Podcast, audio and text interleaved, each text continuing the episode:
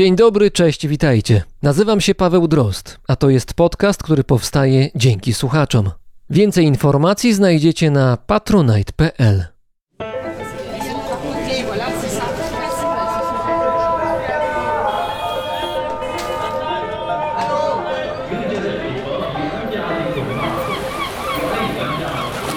Brzmienie świata z lotu Drozda.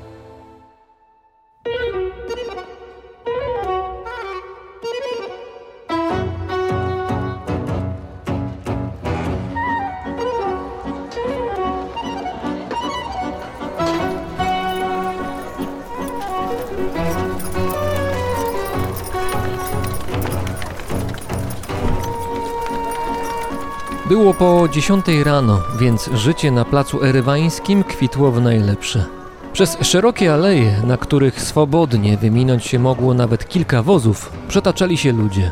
Właściciele kramów rozmawiali z klientami. Dzieci kręciły się tu i ówdzie, szukając inspiracji do nowych zabaw w to letnie przedpołudnie. Przy jednej z latarni zatrzymał się powóz typu faeton, powożony przez kawalerzystę w randze kapitana. Palił fajkę. Nieco dalej, w kilku miejscach, stali wieśniacy i z obojętnością zerkali na ulicę. W rzeczywistości w ich żyłach pulsowała adrenalina. Był 26 czerwca 1907 roku. Zgodnie z planem akcja miała być szybka i bez większych przeszkód. Tymczasem na placu erywańskim aż roiło się od carskich patroli. Ktoś musiał ich uprzedzić, ale było za późno na krok wstecz. Na plac najpierw wjechali kozacy. Kilku jeźdźców z przewieszonymi na plecach karabinami. Zaraz za nimi toczył się dyliżans. W środku znajdowały się cztery osoby: dwóch pracowników banku oraz dwóch strażników z bronią. Był też ładunek kilkaset tysięcy rubli, które miały trafić z miejscowej poczty do oddziału państwowego banku. Po bokach dyliżansu oraz za nim jechało kilku kolejnych kozaków, a za nimi powóz z uzbrojonymi żołnierzami.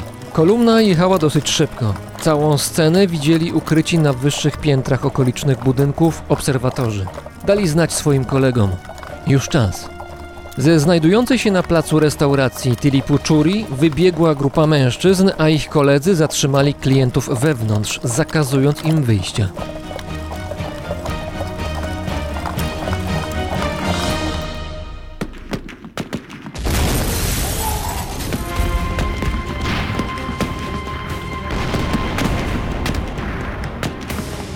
Kilku stron, bez ostrzeżenia, rozległy się wystrzały, a na jodącą kolumnę posypały się bomby. Atak był przytłaczający. Odgłosy eksplozji słyszało całe miasto. W oknach pękały szyby. Większość żołnierzy obstawy dyliżansu zginęła w krótkiej chwili. Konie bez tchu padały na ziemię. Jeden z nich, poważnie ranny, zaczął ciągnąć za sobą uszkodzony dyliżans z ładunkiem, na którym tak zależało atakującym. Rzucili się w ślad za nim i zatrzymali go, rzucając kolejną bombę. Z resztek dyliżansu wyciągnęli pieniądze i załadowali je na faetona, który, jak się okazało, był częścią planu, podobnie jak powożący nim człowiek w przebraniu carskiego kawalerzysty. Mężczyzna wsiadł na pojazd i pędem ruszył przed siebie. Musiał jak najszybciej opuścić plac, na którym zaraz zjawi się wojsko. I rzeczywiście, zobaczył jadący sprzeciwka powóz pełen policjantów. Pozostając w swojej roli, przekonał ich, że zabezpieczył pieniądze i teraz potrzebni są na placu. Uwierzyli i pojechali dalej. Kapitan Przebieraniec dojechał powozem do przygotowanej wcześniej kryjówki. Mógł odetchnąć z ulgą. Mają pieniądze i żaden z dwudziestu kolegów nie został złapany. Józef Stalin dobrze to zaplanował.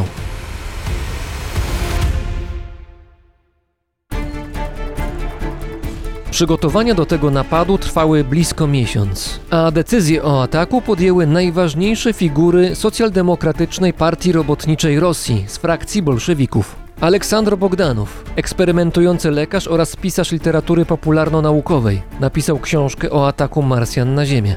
Leonid Krasin, późniejszy pomysłodawca mauzoleum Lenina i inżynier przekonany, że zmarłych słynnych towarzyszy w przyszłości będzie można ożywić. Oraz dwaj bolszewicy, których przedstawiać nie trzeba. Włodzimierz Lenin i Józef Stalin. Zamachowcy potrzebowali pieniądze na swoją działalność, a przede wszystkim do zakupu broni, która miała zapewnić sukces w walce o władzę. Wcześniej wielokrotnie dokonywali przestępstw i napadów na instytucje państwowe w imię wyższego dobra. Tym razem postanowili przejąć pieniądze Banku Narodowego. Miejscem akcji miało być miasto Tyflis, ważny carski ośrodek na Kaukazie. Po 1936 roku Tyflis stanie się Tbilisi, dzisiejszą stolicą Gruzji. Stalin mieszkał w Tyflisie z żoną i dzieckiem, więc znał miasto doskonale. Miał też na miejscu wielu znajomych. Dwójka z nich pracowała w lokalnym oddziale Banku Narodowego. To dzięki nim bolszewicy wiedzieli, że 26 czerwca bank oczekuje na dużą dostawę pieniędzy, które transportowane będą specjalnym dyliżansem. Było wiadomo, że dyliżans będzie jechał z obstawą, która nie odda ładunku po dobroci, dlatego przestępcy zaczęli gromadzić broń palną, a Leonid Krasin, który miał wiedzę chemiczną, skonstruował bomby. Jest niemal pewne, że w chwili ataku Józef Stalin był na placu erywańskim, ale nie ma jasności, czy wziął w nim czynny udział. Poza tym, być może wcześniej, jako informator tajnej policji, ochrany, poinformował władze o planach swoich towarzyszy. Podczas napadu zginęło od 40 do 50 ludzi. Większość stanowiła obstawa diliżansu. Tak tragiczny rozwój wypadków zainteresował międzynarodową prasę, która pisała o krwawych terrorystach i dantejskich scenach na placu w Tyflisie. Carski skarbiec stracił blisko 300 tysięcy rubli, co było wówczas gigantyczną sumą.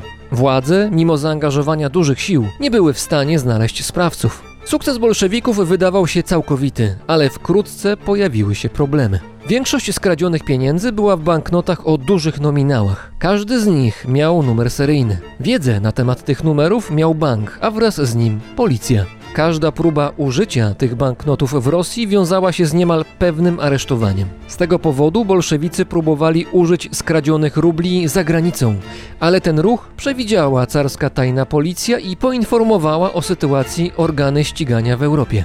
Rozpoczęły się aresztowania. Jednocześnie na pomysłodawców i wykonawców napadu posypała się krytyka zarówno wewnątrz frakcji bolszewików, jak i w europejskim ruchu socjalistów. Później zarówno Lenin, jak i Stalin starali się zacierać swoje związki z krwawymi wydarzeniami na placu erywańskim.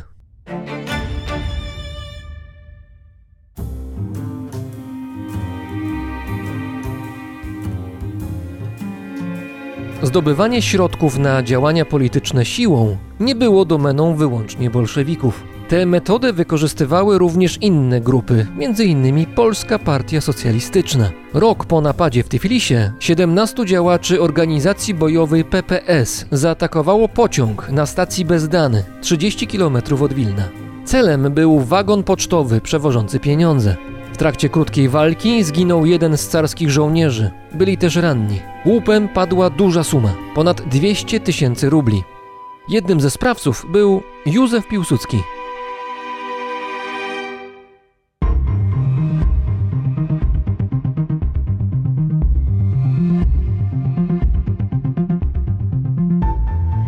Napady na banki oraz transporty pieniędzy, które powinny do nich trafić, rozpoczęły się na dużą skalę w XIX wieku w Stanach Zjednoczonych. Jednak złoty okres napadów na banki, z punktu widzenia przestępców, przypadał na drugą połowę XX wieku. Napadów było tak wiele, że informacje na ich temat zalewały media. Czasami życie tracili niewinni ludzie, szczególnie w USA. Współcześnie napady na banki zdarzają się znacznie rzadziej, głównie za sprawą zmian, które przeprowadziły same banki. Złodziej chce opuścić miejsce przestępstwa najszybciej jak to tylko możliwe, a wiele nowoczesnych rozwiązań, takich jak choćby zamki czasowe, wydłuża potencjalny napad tak bardzo, że ryzyko spotkania z policją jest bardzo duże. W USA częstą praktyką jest też umieszczanie wśród paczek banknotów specjalnej fałszywej paczki, wewnątrz której znajduje się barwnik. Po kradzieży pracownicy banku mogą zdalnie aktywować urządzenie. To doprowadza do niedużej eksplozji fałszywej paczki, a wtedy wszystkie pieniądze obok zostają trwale naznaczone barwnikiem. To utrudnia lub uniemożliwia wprowadzenie ich na rynek. Z tego powodu, gdy dochodzi jeszcze do napadów zakończonych sukcesem, najczęściej sprawcami są pracownicy lub współpracownicy banku, którzy dobrze znają sposób działania placówki. Mimo tego klasyczne napady wciąż się zdarzają. czasem w kuriozalnych okolicznościach.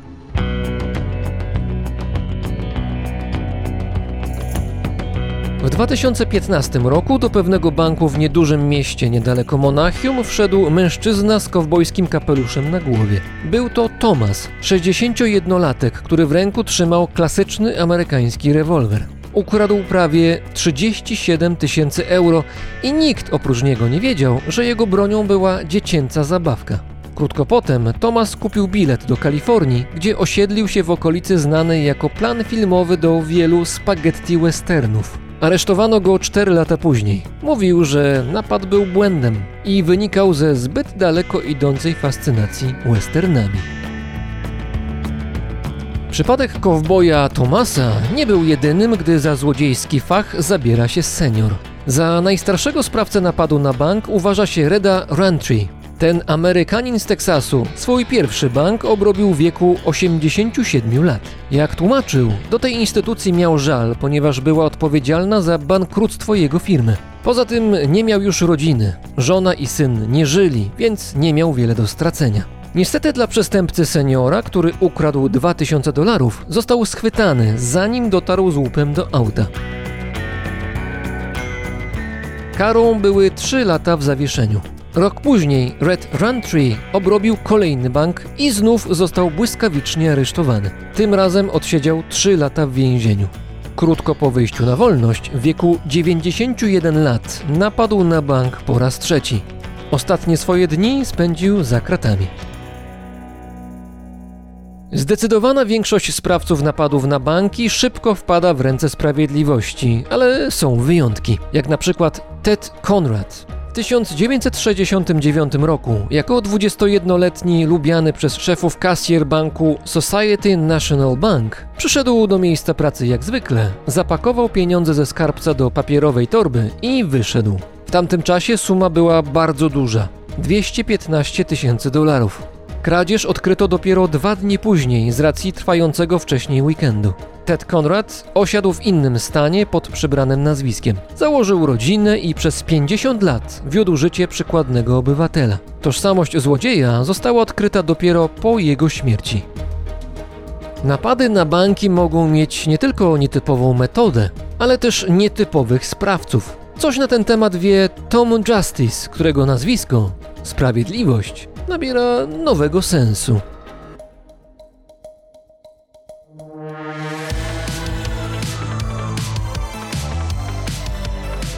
Tom był nastolatkiem, którego ciągnęło do sportu. Próbował swoich sił grając w baseball, koszykówkę i piłkę nożną, ale dopiero kolarstwo trafiło mu do gustu. Treningi rozpoczął już jako 13-letni chłopak. Okazało się, że jest szybki i wytrzymały, a do tego sprzyja mu jego budowa fizyczna. Tom lubił adrenalinę związaną z wyścigami torowymi, gdy kolarze, jadąc ramię w ramię z dużą prędkością, ścigali się po owalnym, mierzącym niecałe 400 metrów torze. Świetne wyniki dały mu przepustkę do udziału w obozie treningowym. Tam przygotowywali się zawodnicy, którzy mieli wziąć udział w Igrzyskach Olimpijskich. Najbliższe igrzyska miały odbyć się w Seulu. Presja na zawodników była bardzo duża. Poprzednie igrzyska w Los Angeles w roku 1984 zostały zbojkotowane przez Związek Radziecki i amerykańskim kolarzom.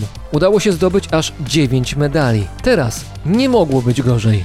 Tom Justice nie skończył jeszcze 20 lat, a taka była granica wieku dla olimpijczyków, więc w Seulu nie mógł wystąpić. Trenował dalej na kolejne igrzyska, lecz coraz częściej rozpraszało go życie.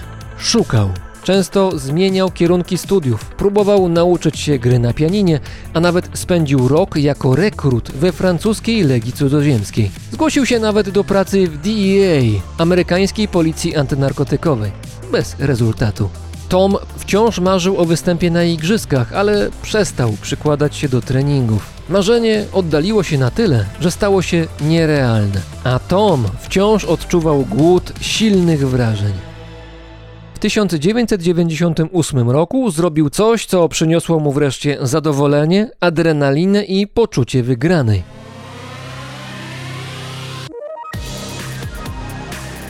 Założył na siebie perukę, koszulę w kratę i czapkę z daszkiem, a następnie wszedł do oddziału American National Bank.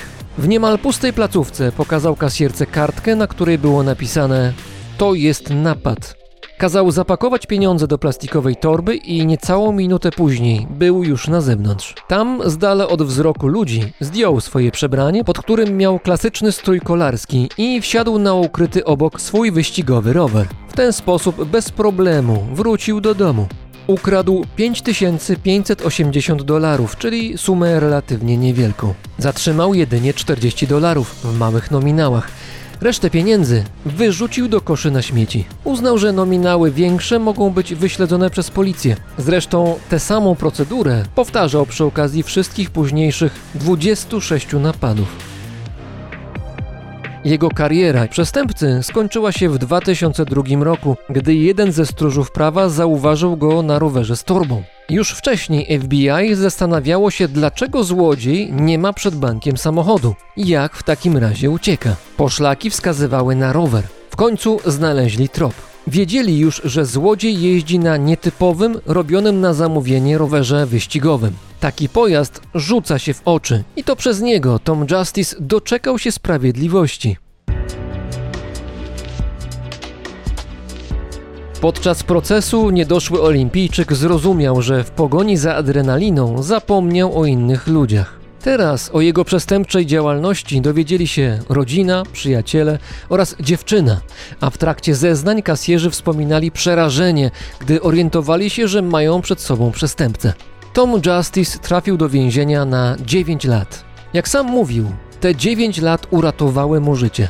Zmienił się. W jego przypadku resocjalizacja zakończyła się pełnym sukcesem i dzisiaj żyje ze swoją ówczesną dziewczyną, ma pracę i opowiada o swojej przeszłości ku przestrodze.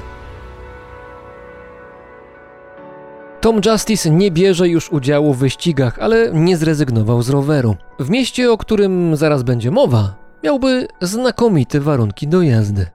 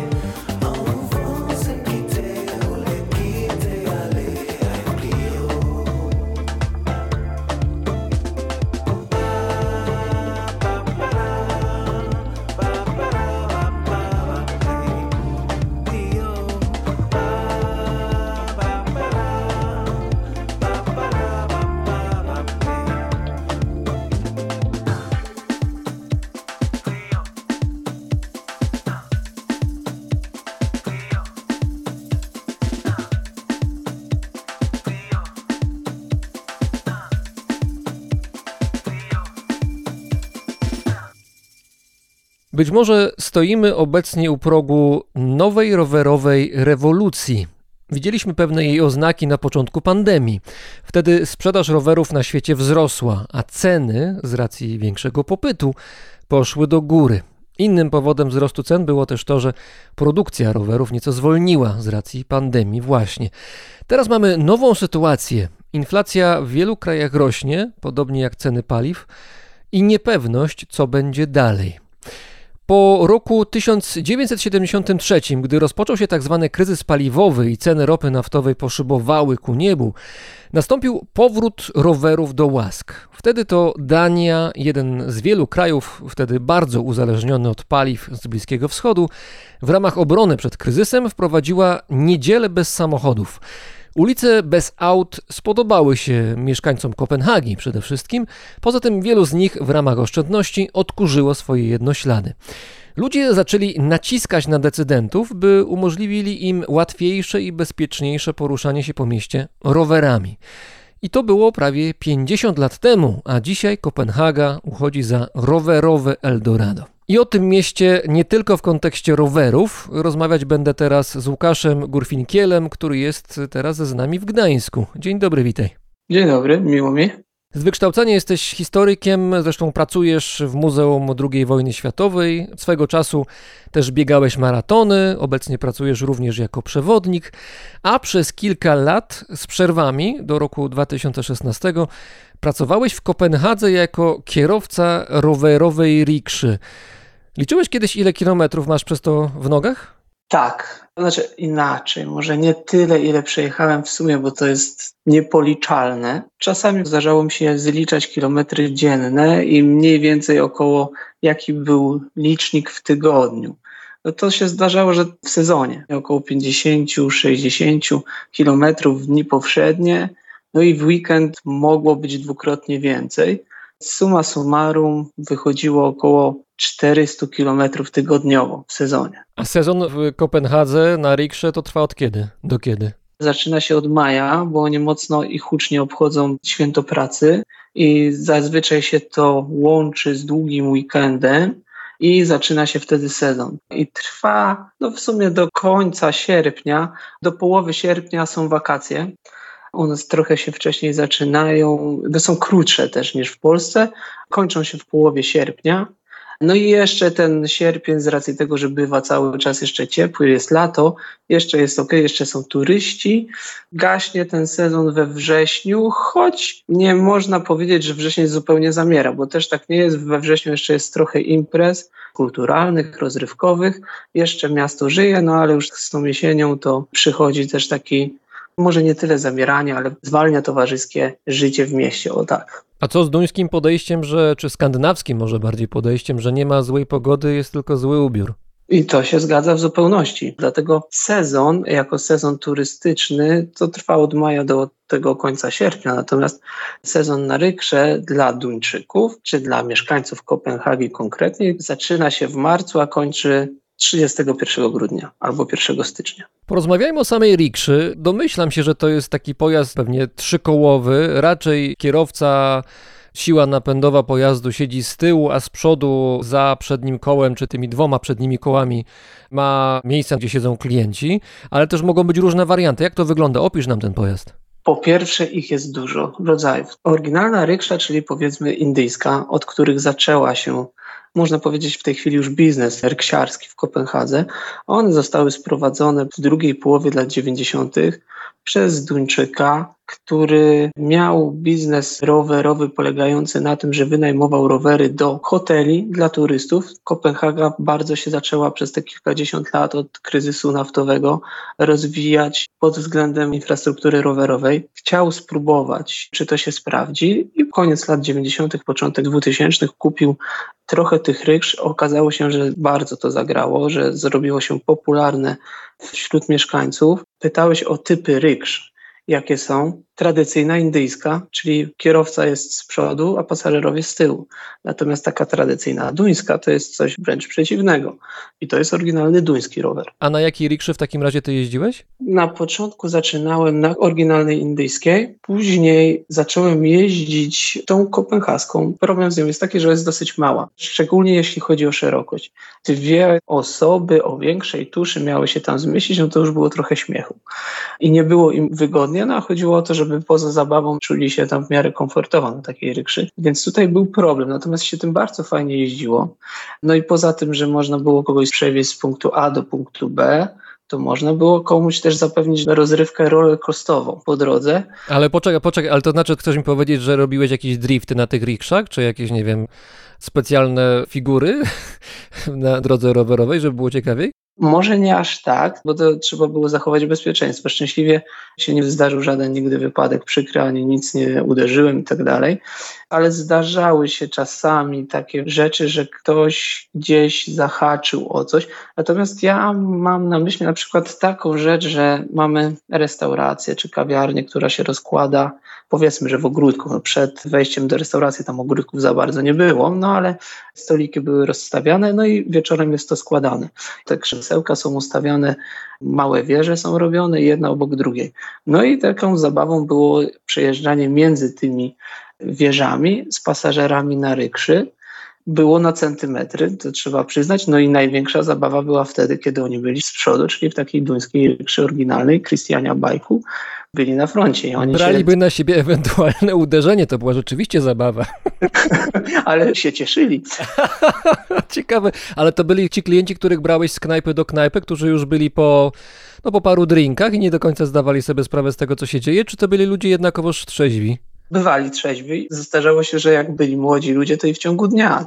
Natomiast no, trzeba było też brać pod uwagę, z kim się jedzie, bo te pozostałe miesiące niewakacyjne, to głównie klientami byli mieszkańcy Kopenhagi i oni nas traktowali jako transport po centrum miasta, żeby nie musieć chodzić po samochód, przestawiać, albo po prostu, żeby nie musieć chodzić, a to ze sklepu do sklepu, a to podjechać, na przykład wyszli z pracy, coś musieli załatwić w centrum i wracali do pracy. Wykorzystywali nas i dalej z tego, co się orientuje, bo w zeszłym tygodniu byli moi koledzy, albo no jeszcze aktualnie, ale już się dawno nie widzieliśmy, zaprosili mnie do grupy ryksiarzy z Kopenhagi i widziałem sobie na filmiku, że widać, że wszystko jest po staremu, był festiwal, są ryksze, są ryksiarze i widać, że to wszystko nadal tak samo działa, więc myślę, że w ciągu dnia też tak samo to działa.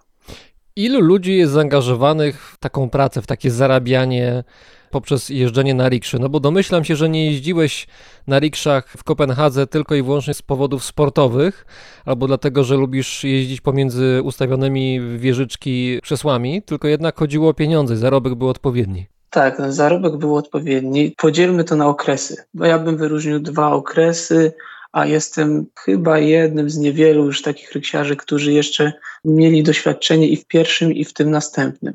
Pierwszy okres to był okres, w którym ten człowiek, o którym mówiłem, który zakupił te ryksze indyjskie, on był takim przedsiębiorcą, który najwięcej miał tych rykszy. On stworzył to ryksiarstwo w Kopenhadze i on wynajmował te rowery ludziom, którzy przyjeżdżali. I ci ludzie byli w 80-90% przypadkowi. Przyjeżdżali na wakacje, się okazywało, że tutaj gdzieś tam od kogoś zobaczyli ryksze, gdzieś ktoś jechał i od słowa do słowa trafiali do niego i wynajmowali od niego rower. I to byli tacy ludzie, którzy nie wiedzieli, że będą jeździć rykszą przyjeżdżając do Kopenhagi. Mnie też to spotkało, ale w ogóle nie zakładałem, że taką pracę będę wykonywał. I ten okres się skończył i to był taki okres powiedzmy no może nie hipisowski, no bo to, to złe słowo, ale taki okres zabawowego zarobkowania. A drugi okres to był okres, taka zmiana około 2010-2011 roku, kiedy to się połączyło, bo to ma akurat znaczenie, kiedy Bułgaria i Rumunia weszły do strefy Schengen. Do tej pory najwięcej Polaków tam jeździło na tej rykszy i głównie to byli studenci. A po tym wejściu i Rumunii, i Bułgarzy zaczęli przyjeżdżać, ale oni w większości już zaczęli przyjeżdżać zarobkowo i to zmieniło zupełnie charakter tej pracy. Większość do tej pory stanowili ludzie, którzy traktowali to jako przygodę, jako epizod, jako coś fajnego.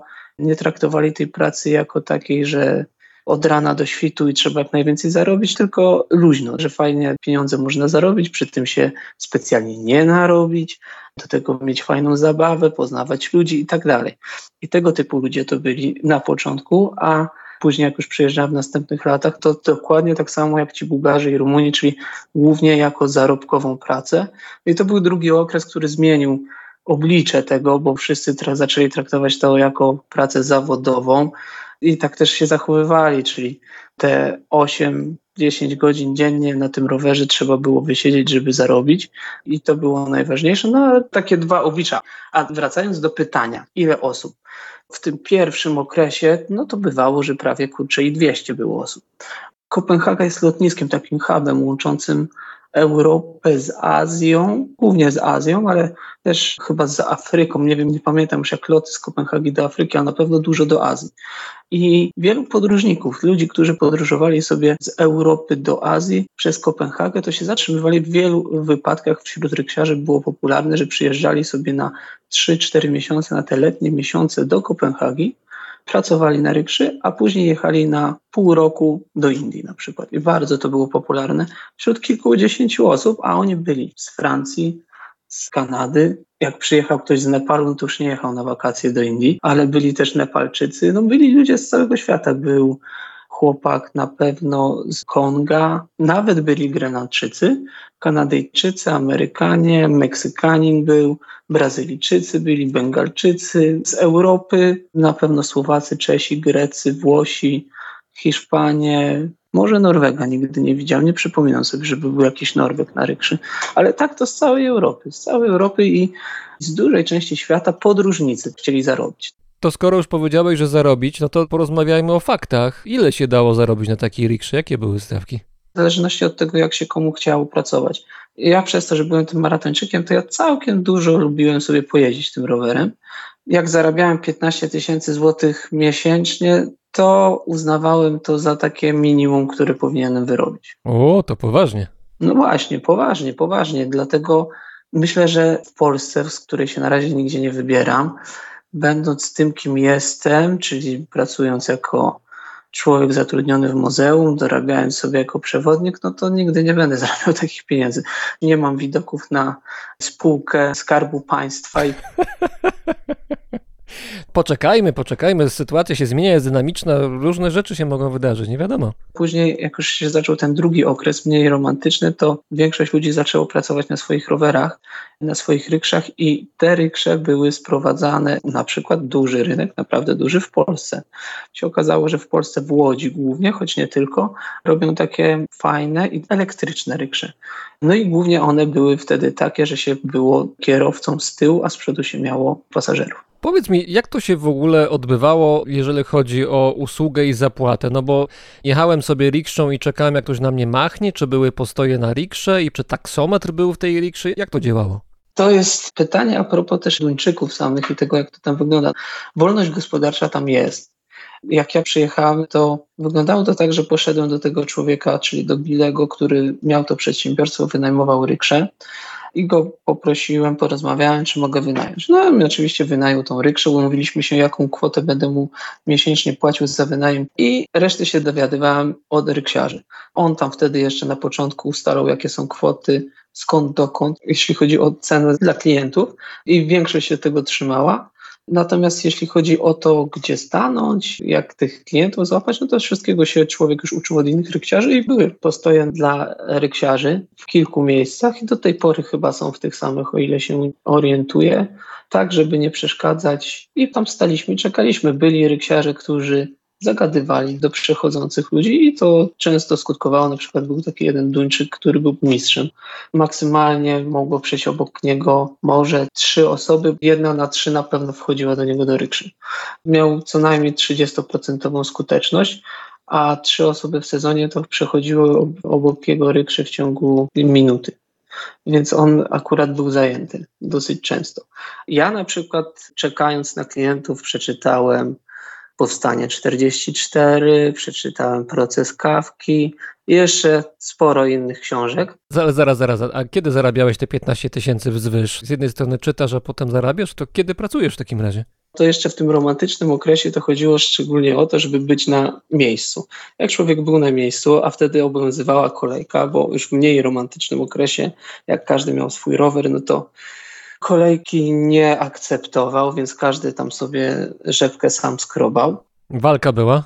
Była walka, więc tam już trzeba było podnieść się i rzeczywiście zagadywać, jeżeli chciało się coś zarobić. Natomiast w tym pierwszym okresie, jak obowiązywały kolejki, człowiek przyjeżdżał i się okazywało, że jest dziewiąty, siadał w swojej rykszy, czytał książkę. Jak dochodził do tego, że jest drugi, to zaczynał wstawać i rzeczywiście się zaczynał interesować tym, czy ktoś przychodzi. No i później był pierwszy, to już się interesował, żeby jakiś klient wsiadł i wsiadał i jechał i później następny przystanek.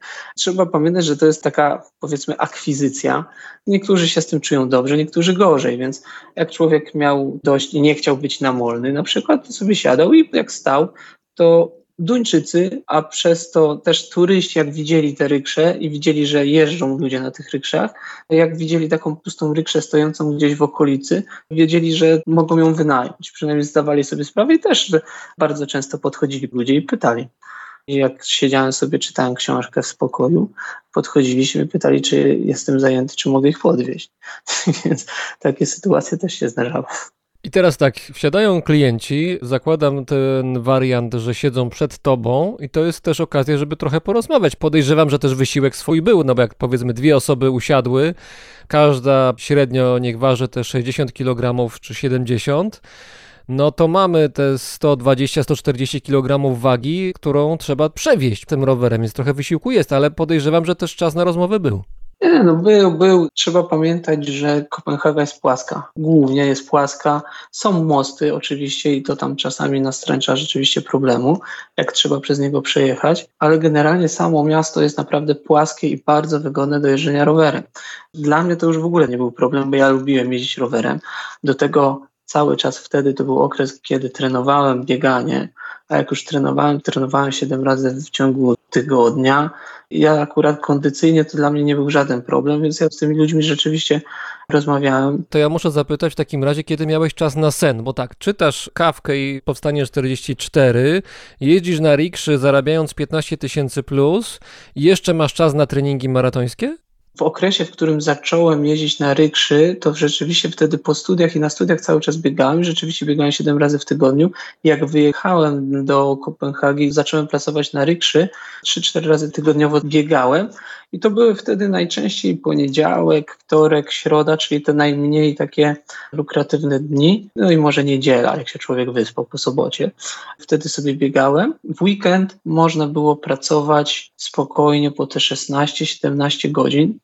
A mi się zdarzyło najdłużej chyba, o ile się nie mylę, być na rykszy. Znaczy inaczej, bo to nie było tak, że non-stop pracowałem, ale rzeczywiście spędziłem bez powrotu do domu na mieście bodajże 30 godzin. O, wow.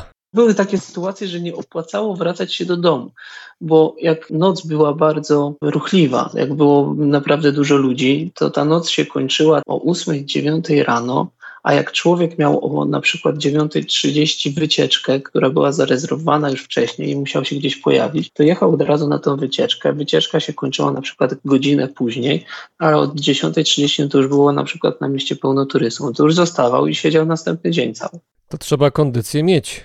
To nie jest może reprezentatywny przykład. No, o ile się orientuję, to nie było wielu maratończyków poza mną, ale można było tam naprawdę po kilkanaście godzin w ciągu weekendu, bo w ciągu tygodnia człowiek mógł wyjechać o 10-11 rano, kiedy już turystów jest sporo na mieście, no i spokojnie mógł siedzieć do północy. Szczególnie, że takim wyznacznikiem jest Tivoli, czyli park rozrywki. Nie można powiedzieć, że to jest wesołe miasteczko, natomiast park rozrywki w samym centrum Kopenhagi który jest zamykany o północy, codziennie w sezonie letnim i zawsze stamtąd wylewają się tłumy ludzi.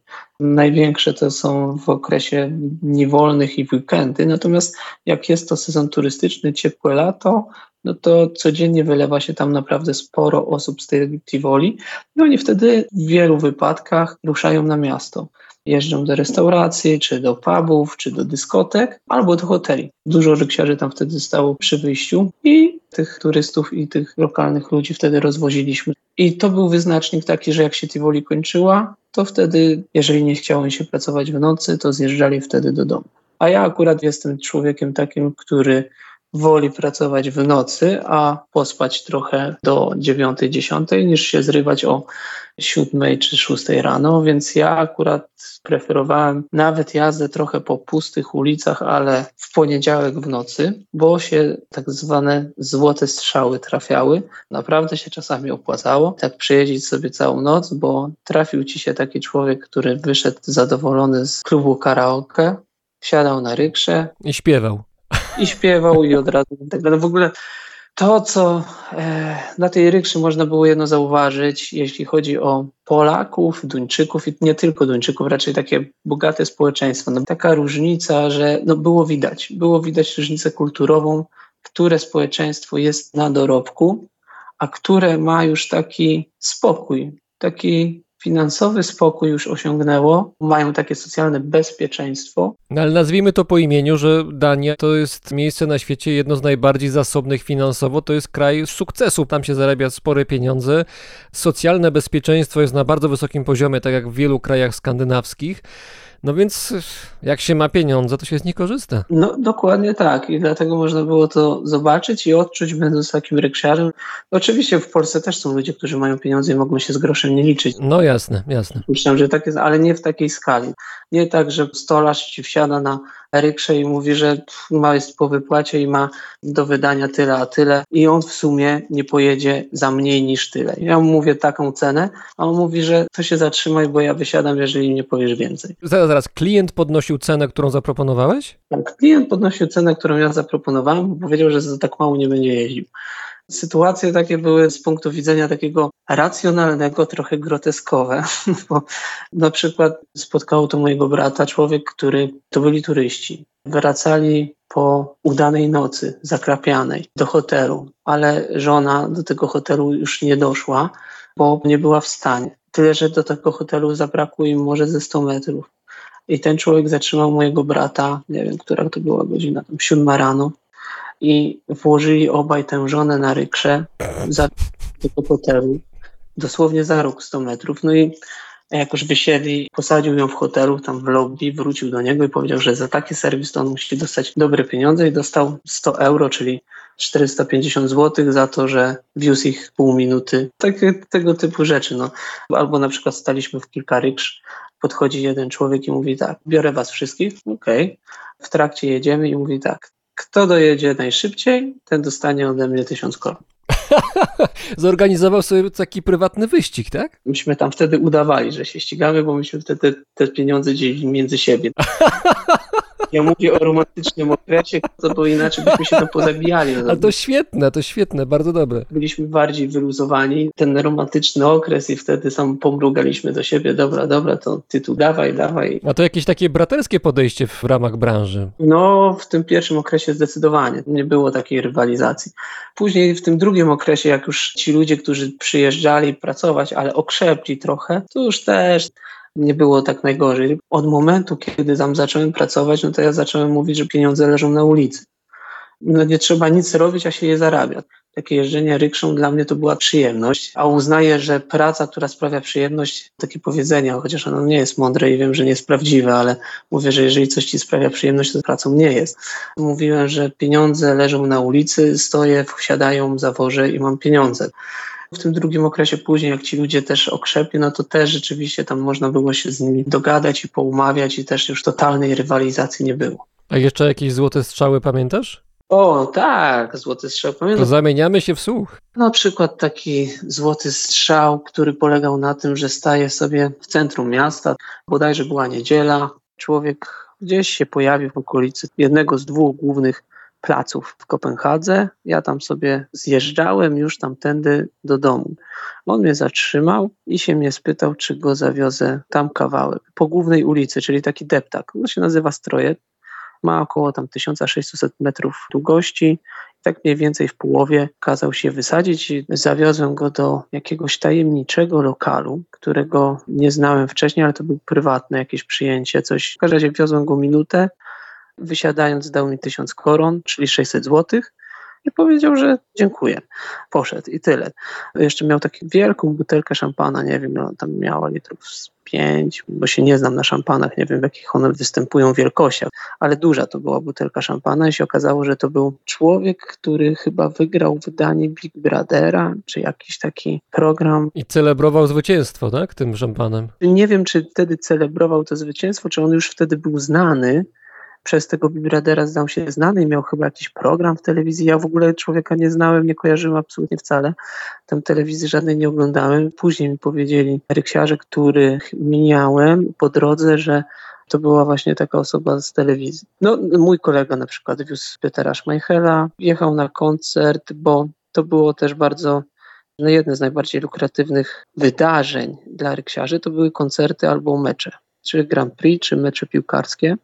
To się odbywało na stadionie Parken w Kopenhadze. To jest blisko centrum, to powiedzmy jest około 3 km od centrum i myśmy tam ludzi wozili z centrum miasta na rykszy albo później jeszcze z takiej najbliższej stacji kolejowej na stadion. I to był bodajże koncert, już nie pamiętam jaki, zostali wynajęci pod tą restaurację i akurat się okazało, że Peter Schmeichel wsiadł do kolegi i pojechali na koncert. A wiesz o tym, że Peter Schmeichel ma częściowo polskie pochodzenie? Wiem, wiem. Wiem o tym jeszcze dlatego, że moja matka kiedyś spotkała jego ojca na promie i się jakoś tam zgadali. Nie wiem, jak to się stało, ale tak było. I wiem, że Peter Schmeichel ma częściowo polskie pochodzenie.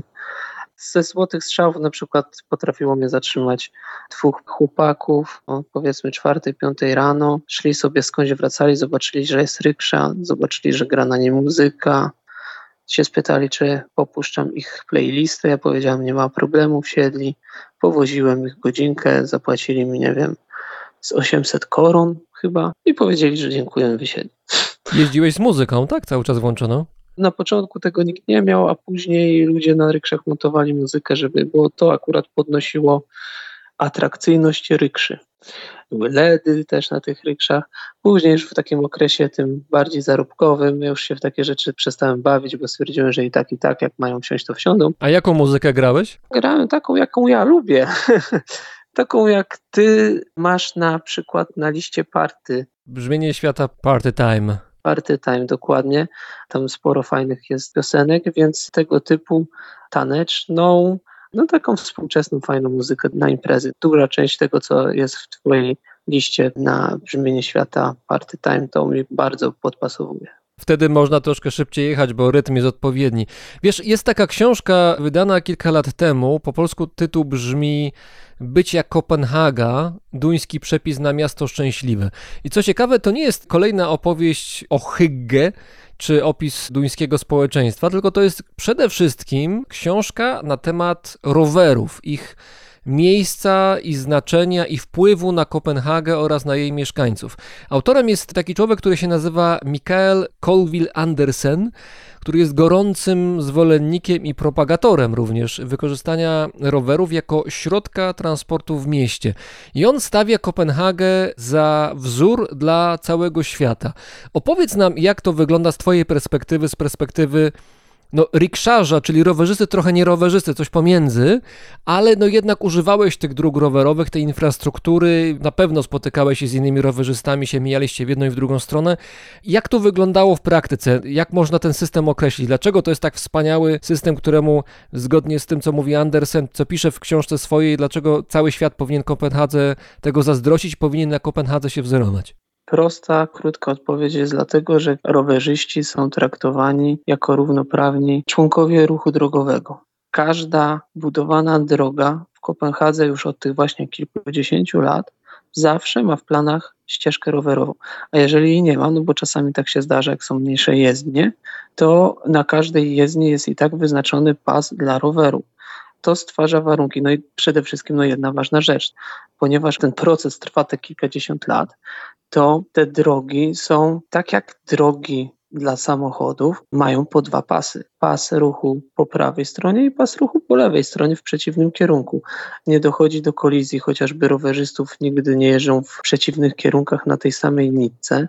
Jest wygodnie, jest bezpiecznie. Bo generalnie jest tak, że w Kopenhadze te drogi są specjalnie zrobione tak, żeby potencjalne wypadki rowerzystów zminimalizować. W ogóle często jest tak, że te drogi rowerowe są jakimiś oddzielnymi bytami, są oddzielone od ruchu samochodowego i nie ma fizycznie możliwości, żeby oba światy się spotkały. One się spotykają czasami, oczywiście tak jest, ale są te słynne autostrady rowerowe, prawda? Drogi dojazdowe z przedmieść Kopenhagi, gdzie ludzie jeżdżą te nie wiem, 10, 15, 20 kilometrów dojeżdżają do pracy czy do centrum miasta i mogą to zrobić niemal bezkolizyjnie, naprawdę w sposób bezpieczny i wygodny i szybki. Tak, wzdłuż drogi do przedmieść Kopenhagi są prowadzone drogi rowerowe.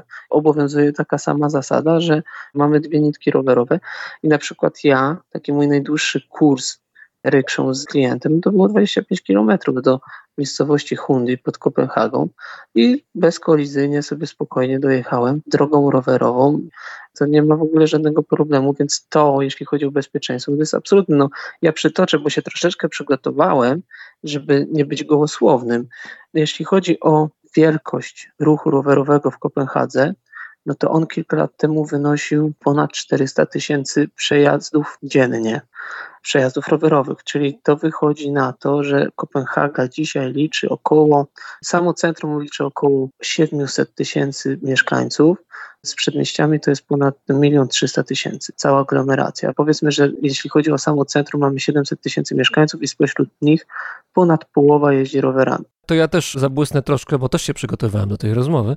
Znalazłem z kolei statystyki, które odpowiadają temu, co powiedziałeś, że ponad 60% mieszkańców miasta jeździ codziennie rowerem albo do pracy, albo do jakichś szkół, do miejsc, do których codziennie uczęszcza. Ponad 60% mieszkańców miasta codziennie używa roweru jako środka transportu. Zresztą ten Mikael Colville Andersen, którego wcześniej przywołałem, jego książkę przywołałem, on podkreśla, że rower właśnie nie ma być takim sposobem na że może być oczywiście, ale w przypadku Kopenhagi nie ma być środkiem transportu rekreacyjnym czy sportowym, tylko ma być czymś normalnym, zwyczajnym. Wsiadam na rower, żeby przejechać z miejsca jednego do miejsca drugiego. Mam to zrobić w miarę szybko, przede wszystkim bezpiecznie, bez problemu i bez oglądania się na boki, że zaraz mi jakiś samochód wyjedzie i będę musiał ostro hamować, co mnie się zdarza, nie ukrywam, regularnie. Na przykład w Warszawie, jak jeżdżę po ulicach i właściwie w standardzie mam to, że jak gdzieś wyjeżdżam, to zawsze muszę mieć oczy dookoła głowy, bo za chwilę wyjedzie mi ktoś, kto się tam dzisiaj pojawił, się pojawić nie powinien i ze względu na własne zdrowie i życie powinienem ostro zahamować. Nie ma co porównywać. Jeśli chodzi o standard jazdy w Kopenhadze i standard jazdy w Polsce, o ile mi wiadomo, Gdańsk jest w tej chwili najlepiej wyposażony w ścieżki rowerowe w Polsce, największym miastem spośród tych, które mają najwięcej kilometrów ścieżek rowerowych. No i mimo to no nie ma czego porównywać. To jest przepaść, natomiast to przynajmniej w Gdańsku się trochę zaczyna zmieniać. Ludzie zaczynają zauważać i przynajmniej ci gdańszczanie już liczą się z tym, że są ci rowerzyści. Na przykład w 2008 roku, kiedy ja drugi sezon jeździłem, przyjechał do mnie kolega z Polski i mówi, Jezus Maria, tutaj kierowcą być to jest w ogóle tragedia, a już najgorzej to jest skręt w prawo. Mówię, przecież tych wszystkich rowerzystów trzeba cały czas przepuszczać i o nich pamiętać. Jak to zrobić? I to był zmartwienie polskiego kierowcy, że musi ustąpić pierwszeństwa rowerzyście, który jedzie na wprost, a on skręca w prawo. W Kopenhadze to jest norma. Takie sytuacje jak w Polsce, o których ty przed chwilą powiedziałeś. No ja byłem 16 maja, pamiętam dokładnie, bo byłem przesłuchiwany w tej sprawie. Byłem świadkiem potrącenia dziewczyny na ścieżce rowerowej, bo człowiek skręcał w prawo, przez ścieżkę rowerową przejeżdżał, potrącił dziewczynę, młodą, 17-letnią. Stało się to na moich oczach, bo ja akurat jechałem w przeciwnym kierunku i to wszystko widziałem. A jeżdżąc przez prawie 7-8 lat w Kopenhadze rowerem, czy rykszą, czy zwykłym rowerem, nie byłem nigdy świadkiem takiej sytuacji. To ja ci muszę powiedzieć, że raptem ile miesiąc temu chyba najdalej, ja też byłem świadkiem bardzo podobnego zdarzenia, o którym ty mówisz, to znaczy przejeżdżał akurat chłopak, nie wiem, 15-16-letni na rowerze w doskonale widocznym miejscu. To nie jest tak, że za jakimś krzakiem był, czy za jakimś budynkiem. Nie, normalnie widoczny był. Też skręcał kierowca w prawo na drogę rowerową, to duże skrzyżowanie piesze i rowerowe i na tego chłopaka wjechał. Na szczęście obyło się tylko na paru stłuczeniach, bo chłopak miał szczęście, mimo że bez kasku jechał. Bardzo zachęcam do jeżdżenia w kasku, a Andersen, ten o którym mówiłem, ten Duńczyk od rowerów w Kopenhadze akurat jest wrogiem kasków, ale to już jest inna historia. W każdym razie nic mu się nie stało, skończyło się na paru potłuczeniach, zresztą kierowca podszedł bardzo właściwie, to znaczy wziął na siebie winę, którą ponosił i zaopiekował się człowiekiem, była wezwana dla porządku karetka, potem przyjechała policja, wszystko się skończyło dobrze, ale takie rzeczy się regularnie zdarzają i jak jeżdżę rowerem, no to wiem, że naprawdę muszę mieć oczy dookoła głowy i muszę myśleć nie tylko za siebie, no bo też mam obowiązki jako rowerzysta, ale też muszę myśleć za kierowców, którzy często, no, mówiąc krótko, nie myślą. To prawda i niestety jeszcze to trochę potrwa, albo może inaczej. Nie wiem, czy w ogóle kiedykolwiek osiągniemy taki stan, jak jest w Kopenhadze, bo w Danii kierowcy traktują rower jako pojazd równoprawny w ruchu, a kierowcy w Polsce traktują jako zło konieczne. To jest kwestia tego, że jeżeli jesteśmy na ulicy i jadę samochodem na przykład, obok mnie jedzie motocykl, skuter, rower i też gdzieś tam chodzą piesi dookoła, to jeżeli ja mam poczucie, że jestem panem sytuacji, że ja jestem tutaj najważniejszy, za przeproszeniem, w całej wsi, no to będę się odpowiednio zachowywał do takiego właśnie przeświadczenia. Natomiast jeżeli jestem przekonany, że ci inni obok mnie też mają te same prawa i obowiązki, takie same jak ja, to wtedy też inaczej podchodzę do tego, jak się na tej drodze zachowuję i jak wpływam swoją obecnością na innych. Wiesz co, w tej kwestii to jeszcze trochę zrobię taką małą dygresję, bo poza tym, że jeździłem tym rowerem w Kopenhadze, też założyłem firmę rowerową w Gdańsku, ale miałem też epizod taki, że byłem kierowcą autobusu w Gdańsku Miejskiego. O, to masz ciekawą perspektywę. I byłem też instruktorem jazdy w Gdańsku. Kierowcą autobusem byłem 3 lata, instruktorem półtorej roku, bo później zacząłem pracować w muzeum. Po tych doświadczeniach mogę powiedzieć jedno, że generalnie, generalnie, ja wiem, że to oczywiście się nie zastosuje do wszystkich, ale największym problemem na polskich drogach są kierowcy samochodów osobowych, bo dla nich rowerzysta czy motocyklista to jest człowiek, który zagraża ich płynnej jeździe, Mhm. Że się musi zatrzymać, ustąpić, przepuścić. Dla kierowców samochodów osobowych to jest coś, czego no, nie powinno być. I jeśli chodzi o autobusy czy o ciężarówki, no to na nich pruną strasznie, no bo z kolei przez nich muszą stanąć, chociaż no, w nich to już nie wiadą, bo to im się coś stanie, a nuż muszą ustąpić pierwszeństwa i tak dalej, albo na przykład to sławne polskich kierowców, naprawdę wśród moich znajomych również, no jak ja to słyszę, że ciężarówka wyprzedza ciężarówkę na autostradzie i ja muszę czekać, aż ona się wyprzedzi. Jakby tak podchodzić, no to samochody osobowe też się na autostradzie wyprzedzają. I jeden jedzie 130, drugi go wyprzedza 140 też trzeba czekać, aż ten jeden wyprzedzi tego drugiego. Zgadza się? Kierowcy ciężarówek moim zdaniem też mają prawo się wyprzedzić, jak jeden jedzie 80, a drugi jedzie 90. Mhm, to prawda. W tej książce Colvilla Andersena on jest dosyć radykalny w swoim podejściu prorowerowym. Miejscami moim zdaniem zbyt radykalnie podchodzi, ale bardzo ciekawa jest to książka książka. On nawołuje, czy może bardziej ogłasza rozpoczęcie czegoś, co nazywa erą demotoryzacji. No, według niego ta era się już rozpoczęła i ma na myśli to, że kończy się moment, kiedy to, w jaki sposób skonstruowane są miasta, ich infrastruktura, przestaje być dyktowany przez samochody. A ten dyktat samochodów rozpoczął się, tak jak on o tym pisze, gdzieś po II wojnie światowej, gdzie głównie Amerykanie narzucili taki trend, że miasta mają być budowane po to, żeby ruch samochodowy był możliwie najszybszy, najwygodniejszy i tak dalej. Wszystko pod samochody.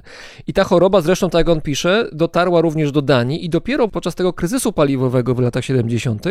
Dania i częściowo też Holandia, parę jeszcze innych krajów zaczęły myśleć inaczej o tym, jak miasta są skonstruowane pod kątem transportu, że oprócz tego, że ok, w porządku, samochody niech będą, ale one nie są najważniejsze, one nie mogą być na piedestale, one są równoważne. I trzeba też brać pod uwagę, prosta rzecz, o tym się mówi wielokrotnie, ale trzeba o tym pamiętać, że przestrzeń, którą zajmuje jeden samochód, może zajmować, nie wiem, czterech, pięciu rowerzystów.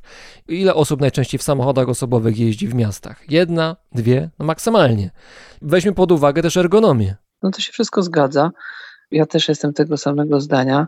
Też trzeba pamiętać, żeby z tym radykalizmem też nie pójść za daleko, bo to wtedy będzie przeciwskuteczne. No oczywiście, ja też oprócz tego, że jestem rowerzystą, jestem też pieszym, ale jestem też kierowcą, mam samochód i czasami jeżdżę, lubię jeździć samochodem, ale po mieście najczęściej wybieram rower z czystej wygody, ale też dla frajdy, bo jest to przyjemne.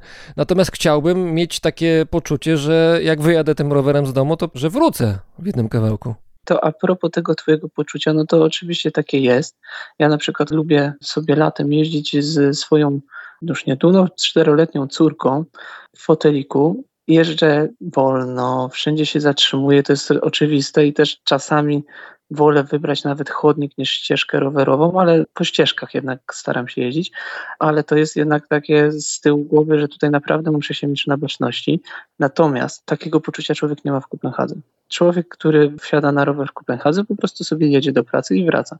Żeby nie być gołosłowny, no to mam w Kopenhadze kuzynkę, wujka, drugiego wujka, który ma znowu dwóch synów i nikt z nich nigdy nie miał samochodu. Znaczy nie, mój wujek miał jeden samochód, którego przestał używać i wszyscy zawsze jeździli rowerami. Najlepszym przykładem to jest moja kuzynka, która nigdy nie miała samochodu, chyba nawet nie ma prawo jazdy. Całe życie poruszała się po Kopenhadze rowerem, a mieszka w Kopenhadze no prawie od urodzenia, bo urodziła się w Polsce, ale w Kopenhadze już była chyba już jako jeszcze nawet nieroczne dziecko. Jest Dunką, w Danii wychowana i całe życie gdziekolwiek nie jeździła, czy do pracy, czy do szkoły, czy do sklepu, to zawsze poruszała się rowerem i nie istnieje problem tego, że człowiek wsiadając na rower się zastanawia, czy dojedzie. A na przykład po pierwszym sezonie, kiedy wróciłem do Polski na zimę i jeździłem rowerem po Gdańsku, to brat do mnie mówi, słuchaj, tylko uważaj na siebie, bo to nie jest Kopenhaga. Musisz patrzeć dookoła głowy, bo ty zaraz się ktoś potrąci. A że akurat ja jeszcze mam doświadczenia takie, bo mnie tak średnio raz w roku na ścieżce potrąca jakiś samochód. Ciebie potrąca ktoś? Naprawdę? Tak, tak. Ojej. Ostatnio to był policjant, który w ogóle potrącił. Co? Tak. I skręcał na zakazie skrętu w prawo. Ojej. Tak, ale na szczęście mi się nic nie stało. Zdążyłem tam przyhamować i w niego wpadłem. Innym razem pani starsza mnie potrąciła i przejechałem jej przed oczami, a mimo to jeszcze w tylne koło mnie zahaczyła i tam sobie poleciałem. Ale taki najpoważniejszy wypadek, no, no, no miałem tam kiedyś, ale ja jeszcze jako dziecko, jako tam 15-16-latek trenowałem kolarstwo do wypadku, gdzie mi ciężarówka zajechała drogę. Ojej. Ja jechałem prosto, ciężarówka, która jechała w przeciwnym kierunku, skręcała w lewo i skręciła przede mną. Co zdążyłem zrobić, to skręcić trochę kierownicą w lewo i wpadłem w szoferkę. No I to akurat taki był wtedy poważny wypadek, ale a propos tego, co ty mówiłeś, że ten chłopak był potrącony, kierowca zachował się dobrze. Ta dziewczyna, która została potrącona, ja byłem tego świadkiem ponad miesiąc temu, to kierowca też się dobrze zachował. Natomiast ja mówię o tym wypadku, to było w 96 roku to kierowca pierwsze co wyszedł i powiedział, ja byłem nieprzytomny, ale później relacje świadków. Znam, to powiedział, że to jest moja wina, bo jechałem za szybko. Już taka świadomość tych kierowców przynajmniej się zmienia i poczucie odpowiedzialności wzrasta. Żebyśmy też nie rzucali tylko negatywnych opinii, jeżeli chodzi o polski ruch rowerowy. Ja uważam, że się zmienia cały czas na coraz lepsze. Widzę też, że ostatnie zmiany w prawie polskim też wpłynęły, przynajmniej w dużych miastach tak obserwuję, na zmianę części kierowców, ich zachowania i zatrzymują się na przejściach dla pieszych i te prędkości mam wrażenie też zmalały w miejscach, gdzie zmaleć powinny. Jest trochę lepiej, natomiast no, zgadzamy się chyba wszyscy i nasi słuchacze i my dwaj, że jeszcze jest wiele do zrobienia, natomiast przynajmniej kierunek został dobry obrany. Pewnie wiesz o tym, ale te różne takie udogodnienia, bardzo proste, nieskomplikowane, które w niektórych miastach polskich się już pojawiają, na przykład podpórki pod nogi przy skrzyżowaniach na drogach rowerowych, albo widziałem to gdzieś, pamiętam, nie wiem czy w Warszawie, czy gdzieś, kosze na śmieci miejskie ustawione pod kątem przy drogach rowerowych, żeby można było wrzucić śmieci podczas jazdy w sposób łatwy. To są wszystko pomysły stworzone w Kopenhadze. No właśnie, ale a propos podpórek, to ci powiem, że w Gdańsku były, ale zaczęto je likwidować. Chyba dlatego, że zabierały miejsce trochę na chodniku, bo jeżeli to jest od strony jezdni, to je pozostawiali, ale jeżeli było od strony chodnika, to je polikwidowali. Mi to akurat nie przeszkadza, że ich nie ma. Natomiast jeśli chodzi o polski ruch drogowy, to też trzeba pamiętać, że no niestety to tak jest i można mówić dużo o kierowcach złego i owszem, ale też się zmienia na dobre. Natomiast też trzeba pamiętać, że rowerzyści to swoją drogą, także Ależ oczywiście, czasami jeżdżą ludzie tacy, że stanowią większe zagrożenie niż samochody, które są dookoła. Oczywiście, że trzeba brać pod uwagę, że to nie jest czarno-biała sytuacja. Kierowcy też słuchają Twojego podcastu, Twojej audycji, więc Ja od razu też podkreślam, to już mówiłem, ale podkreślę to jeszcze raz. Oprócz tego, że jeżdżę na rowerze, że jestem pieszym, jeżdżę też samochodem i to całkiem myślę sporo, raczej nie po mieście, tylko poza nim, ale mam tę perspektywę, tak mi się wydaje przynajmniej, z kilku stron i mam poczucie, że mogę się wypowiadać na ten temat. Pewnie nie kategorycznie, bo nie mam wszystkich danych, ale na podstawie moich doświadczeń jest tak, jak mówię. wracając, bo sobie tutaj zapisałem jedną rzecz, do której chcę się odnieść, do pana Andersena, który jest przeciwnikiem kasków. A, no właśnie. Akurat rzeczywiście w Danii jest taka teoria, ona jest popularna, ona jest też bardzo mocno praktykowana i sam jej mocno sprzyjałem, że kask wśród rowerzystów sprawia, że czują się zbyt pewnie i jeżdżą za bardzo nonszalancko. I oni tam robili badania na ten temat w Kopenhadze, które ponoć taki dały rezultat. Faktem jest, że jak się patrzy na zdjęcia czy filmy z Kopenhagi, to bardzo mało ludzi tam ma kaski. Czy mężczyźni, czy kobiety, czy dzieci. Większość ludzi jeździ w takich strojach zwyczajnych, właśnie nie jakichś sportowych, specjalnych, obcisłych, e, tych rowerowych, klasycznych, tylko jeżdżą w normalnych, zwyczajnych strojach bez kasków. Jeśli chodzi o centrum miasta, to ludzie jeżdżą na tych rowerach, mężczyźni w garniturach, kobiety też w garsonkach czy żakietach, Wiem, że w szpilkach kobiety jeżdżą bez problemu. w szpilkach bez problemu. Tylko pamiętajmy, że na przykład Warszawa to, o ile się orientuję, też nie jest największym problemem Warszawy i górzystość, ale Gdańsk i dzielnice Gdańska, które są na Wyżynie Kaszubskiej, czyli wszyscy mamy pod górkę, jak chcemy wrócić do domu, albo musimy podjechać pod górkę do pracy, jak akurat jedziemy z centrum. To jest problem, no bo to człowiek już jest zmachany i spocony przyjeżdżając na miejsce albo wracając gdzieś. W Kopenhadze położenie topograficzne bardziej sprzyja rozwojowi niż na przykład w Gdańsku, to chyba już mówiłem, że Gdańsk ma najwięcej tych ścieżek rowerowych i cały czas je rozwija. Są dobre znaki idziemy ku dobremu. A propos kasków rowerowych, żeby to jasno zabrzmiało, bo może wcześniej nie zabrzmiało, ja jestem zwolennikiem kasków rowerowych. To są przedmioty, które mają sens, a to wysnuwam na podstawie mojego własnego doświadczenia i jednego rodzinnego. Najpierw o tym pierwszym moim. Miałem lat wtedy, nie wiem, z 17, 16 jakoś tak. Jechałem sobie poza miastem w Wielkopolsce, skąd pochodzę. To było po burzy, padał jeszcze lekki deszczyk była mokra nawierzchnia i przejeżdżałem akurat na pustej drodze przez takie miejsce, które było przecinane przez tory kolei wąskotorowej, już nieczynnej od dawna, ale tory dalej były. I zapomniałem o tym, jakoś nie wiem, byłem rozkojarzony, że padał jednak deszcz i te tory na pewno są śliskie i zamiast je wziąć tak odpowiednio pod kątem, biorąc pod uwagę możliwość poślizgu, przejechałem normalnie. I to był błąd. Jechałem może 20-25 km na godzinę, to nie była jakaś duża prędkość. Przewróciłem się na bok tylko poczułem, jak uderzam całym prawym swoim bokiem oraz głową o asfalt bardzo mocno. I wtedy miałem kask, który pamiętam jak dziś, jak jeździłem z tym kaskiem chyba tydzień wcześniej go sobie kupiłem, bo stwierdziłem, że mi się może przydać, to jeździłem po osiedlu, to ludzie patrzyli na mnie jak na UFO. Tak było to dziwne zjawisko, człowiek w kasku. Natomiast ewidentnie kask Myślę, że mógł mi wtedy uratować życie, a z kolei jedna historia rodzinna sprzed roku czy sprzed dwóch. Ktoś z mojej rodziny jechał rowerem po mieście, akurat na południu Polski. Zwykle jeździł w kasku, akurat tego dnia stwierdził, że kasko nie założy, bo krótki dystans. I ktoś na drodze rowerowej tej osobie wybiegł, straciła panowanie nad rowerem, była przewrotka, uderzenie głową i utrata przytomności.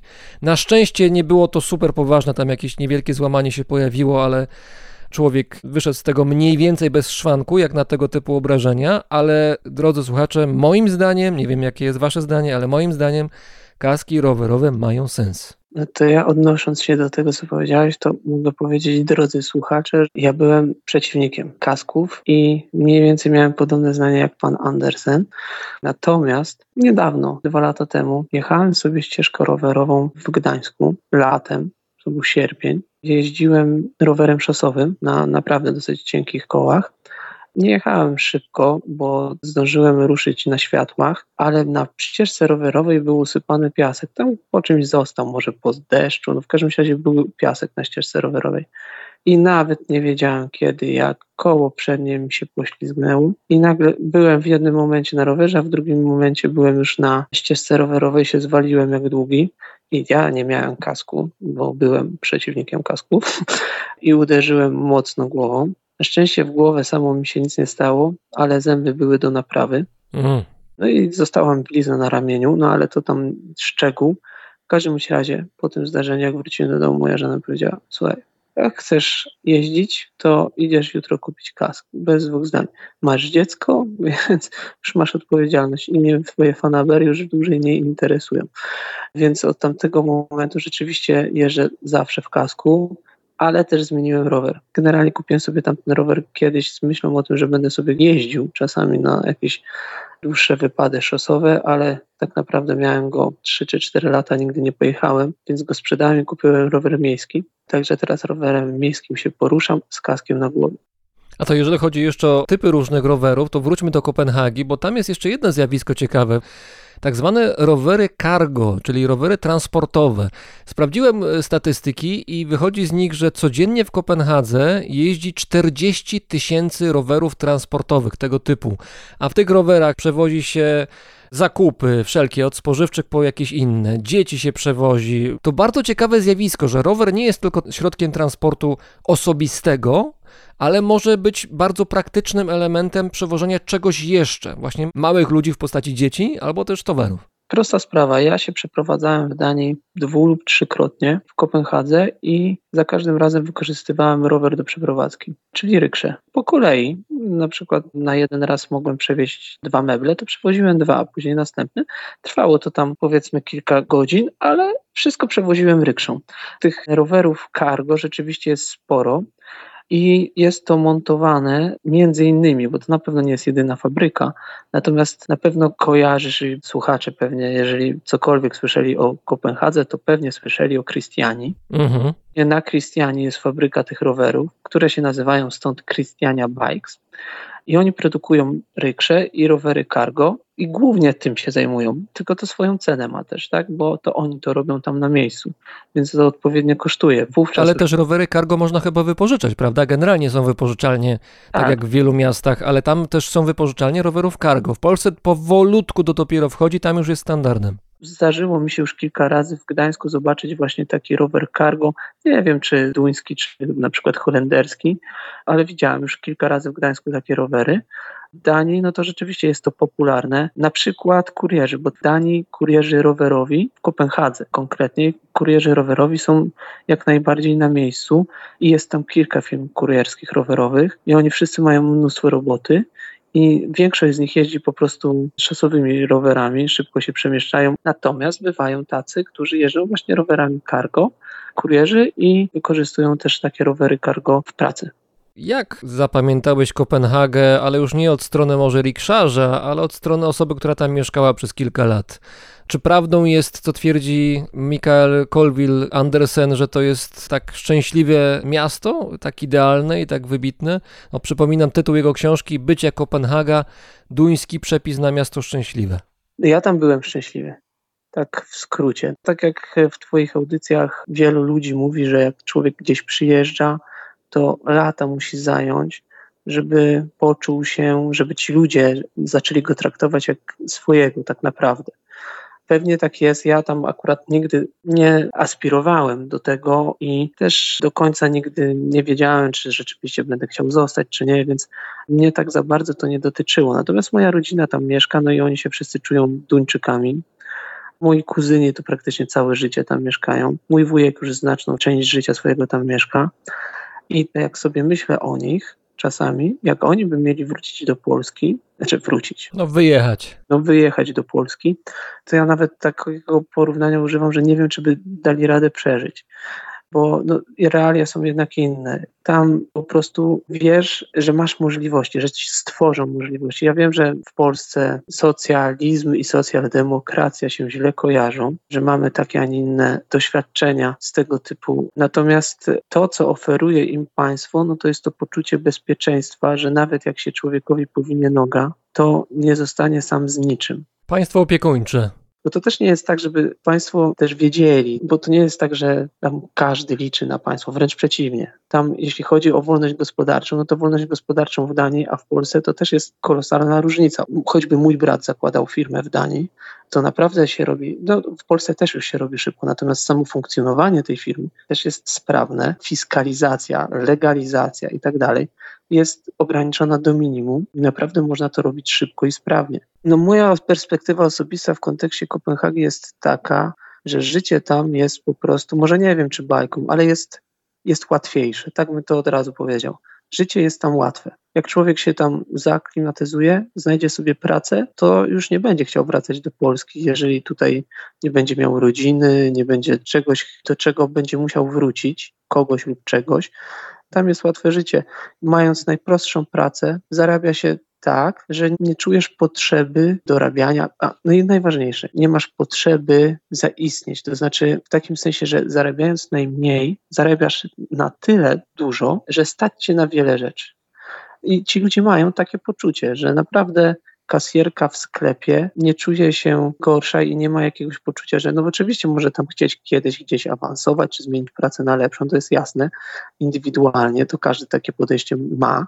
Natomiast jeżeli nawet będzie planowała być kasjerką przez całe życie, to nie musisz nikomu niczym imponować. Moje pokolenie, czyli 40-30-latków, do dzisiaj na pewno w Polsce jeszcze ma takie poczucie, że jak trafisz na kasę, to jest epizod i musisz stamtąd uciekać. No sam mam takie doświadczenie, że będąc kierowcą też chciałem z tego uciec.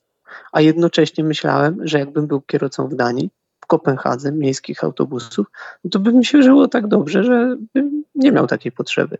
To jest jedna rzecz, ten taki egalitaryzm, tylko też, żeby mnie państwo i żebyś ty mnie nie zrozumiał źle, ja tak wybieram tą Danię, no oczywiście tam różne rzeczy też się dzieją, natomiast ten egalitaryzm moim zdaniem to jest o tyle dobra rzecz, że ci bogaci nie mają ciśnienia, żeby tym szpanować, a ci, którzy nie mają tak dużo pieniędzy, nie są biedni. Na przykład samochód nie wyznacza statusu. Absolutnie. Tutaj jeszcze wróćmy na chwilę do roweru, bo to ciekawe, co mówisz, bo Andersen w swojej książce też pisze, że na przykładzie rowerów widać też, jak Dania czy Kopenhaga w mniejszej skali funkcjonuje, bo ludziom nie zależy na tym, żeby sobie kupować co chwilę nowe, super drogie, wszystko mogące rowery z nowych serii, które kosztują po kilkanaście tysięcy złotych, tylko siadają na nieskomplikowane, czasami może nawet troszkę zużyte, zwyczajne rowery miejskie. Rower ma działać, ma mieć dwa koła, dobry bieżnik, dobre hamulce i wygodne siodło i jedziemy do przodu. A jak to wygląda, czy tak, czy siak, czy ktoś jedzie takim rowerem obok mnie, czy innym, to nie ma większego znaczenia. Ważne jest to, żeby się poruszać, żeby wszyscy dojechali sprawnie i bezpiecznie na miejsce. No i tak dokładnie jest. Podam znowu z życia przykład. Moja kuzynka, która żyje całe życie w Kopenhadze, nigdy nie miała samochodu, to już mówiłem. Związała się z człowiekiem, który był lekarzem, miał swoją klinikę, współwłaścicielem był tej kliniki i sprzedał tą swoją część. To, to były duże pieniądze i kupili sobie samochód. I teraz, jaki samochód mógłby sobie w takiej sytuacji kupić człowiek w Polsce? No wielkiego suwa na pewno z napędem na 15 kół i który jest tak wysoki, że trzeba wchodzić na drabinę, żeby wejść do środka. A ten człowiek sobie kupił starego Fiata Punto. 12 czy 15-letniego. Był sprawny, ważne, że się poruszał. O to chodzi. On nie miał ciśnienia, żeby mieć nie wiadomo co, tylko chciał się po prostu przedostawiać z punktu A do punktu B, żeby sobie swoje życie sprawić wygodniejsze, bo na przykład tam nie wiem, ma domek kilkadziesiąt kilometrów od Kopenhagi po prostu, żeby przestać jeździć tam pociągiem, że już e, ma te lata, że chciałby jeździć swoim samochodem, to sobie nie kupował dużego suwa, tylko 12-letniego Fiata Punto. Też żebyśmy mieli jasność, że to nie jest tak, że każdy Duńczyk jeździ wszędzie po całej Danii tylko i wyłącznie rowerami. To mówimy o Kopenhadze, o dużych duńskich miastach, o przedmieściach dużych miast. Natomiast jak człowiek gdzieś potrzebuje dojechać gdzieś na wieś, w jakieś miejsca, gdzie na przykład komunikacji kolejowej nie ma, no to ludzie używają samochodów, czy to mają własne, czy to wypożyczają. To jest oczywiste, natomiast jest taka statystyka też, która mówi, że rowerów jest już na pewno więcej niż samochodów w samej Kopenhadze i ta ilość tych samochodów w Kopenhadze rokrocznie maleje. Chyba rok 2016 to jest ten rok, kiedy ten przełom nastąpił, kiedy liczba rowerów w Kopenhadze przewyższyła liczbę samochodów. Zgadza się. Natomiast no, oczywiście ludzie poruszają się tam samochodami, to jest jasne i jak wszędzie, jak w każdym, w każdym innym miejscu na świecie. Ale też w tych mniejszych miejscowościach, o których ty mówisz, no, jest też tak, że mimo wszystko, no bo my mówimy teraz o tym centralnym, największym mieście, no to jest tak naprawdę aglomeracja kopenhaska, to jest prawie jedna czwarta wszystkich Duńczyków bo liczy około miliona 300 tysięcy osób, a cała Dania liczy niecałe 6 milionów, więc no, mówimy prawie o jednej czwartej Duńczyków. Natomiast jest kwestia tego, że nawet jeśli wyjedziesz na wieś, a ja tam pojeździłem trochę po tej Danii, no to ten rower też tam jest widoczny. Oczywiście to już nie jest ta sama skala, ale jednak ten rower tam jest widoczny i tam też nawet w tych mniejszych gminach po byśmy powiedzieli komunach, dbają o to, żeby ścieżki rowerowe w każdym mniejszym takim miasteczku, żeby były. I są, i rzeczywiście są. Także cała Dania tak naprawdę rzeczywiście używa tych rowerów. Bo rower jest, jak mówi Lech Janerka, czy śpiewa, jest ok i tym akcentem zakończmy naszą rozmowę. Uważajmy rowerzyści na innych rowerzystów i na innych użytkowników dróg, na pieszych również, bo też to jest taki grzech, myślę, polskich rowerzystów, że na pieszych z kolei nie zwracają uwagi. Bardzo Ci dziękuję. Razem z nami w Gdańsku był Łukasz Grunfilkiel, który był swego czasu w Kopenhadze rikszarzem, potem był kierowcą autobusów, wcześniej jeszcze trenował do maratonów, a obecnie jest pracownikiem Muzeum II Wojny Światowej w Gdańsku. Ja również dziękuję bardzo. Do usłyszenia.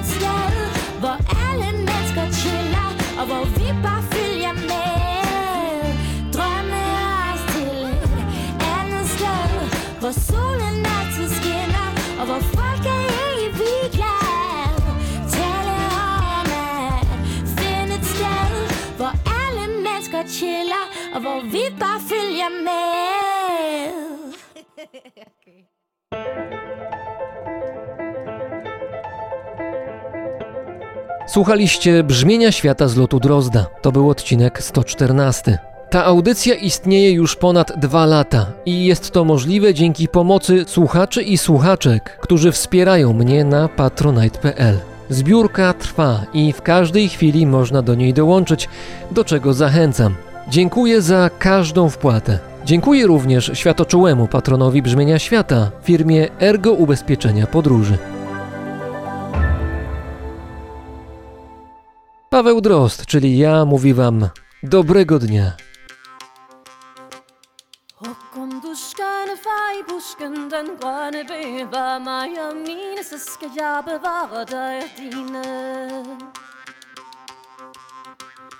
Ulven, du grålade mig i skoven, gå bæver mig og mine, så skal jeg bevare dig dine. Ravnen, du sorte lader mig blive borte Bevar mig og mine, så skal jeg bevare dig og dine.